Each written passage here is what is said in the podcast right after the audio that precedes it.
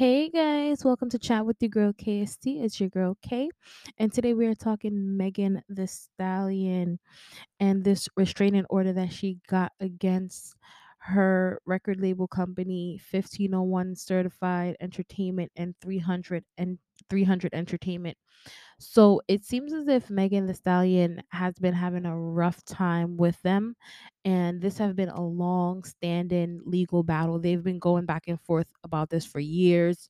It was first, it was something having to do with not feeling as though her album, Something for Thee Hotties, was to be counted as a actual album she's been going back and forth with them for years ever since she went to Roc Nation and had Roc Nation manage her.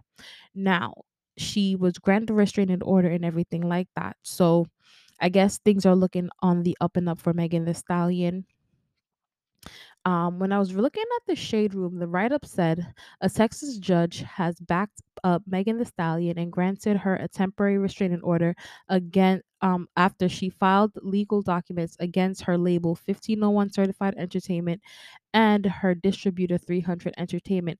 According to the documents obtained by TMZ, Megan claims 1501 made threatening and um, retaliatory moves to block her from using her own music in connection to the American Music Awards this Sunday where she's nominated. So she's saying that the record label basically threatened her and made um retaliatory moves against her. So I feel like anytime you feel like someone is threatening you, instead of coming to social media and being like, ah ah ah, this person did this to me, the best thing for you to do is follow legal papers and do what needs to be done. And Megan Thee Stallion is doing exactly that.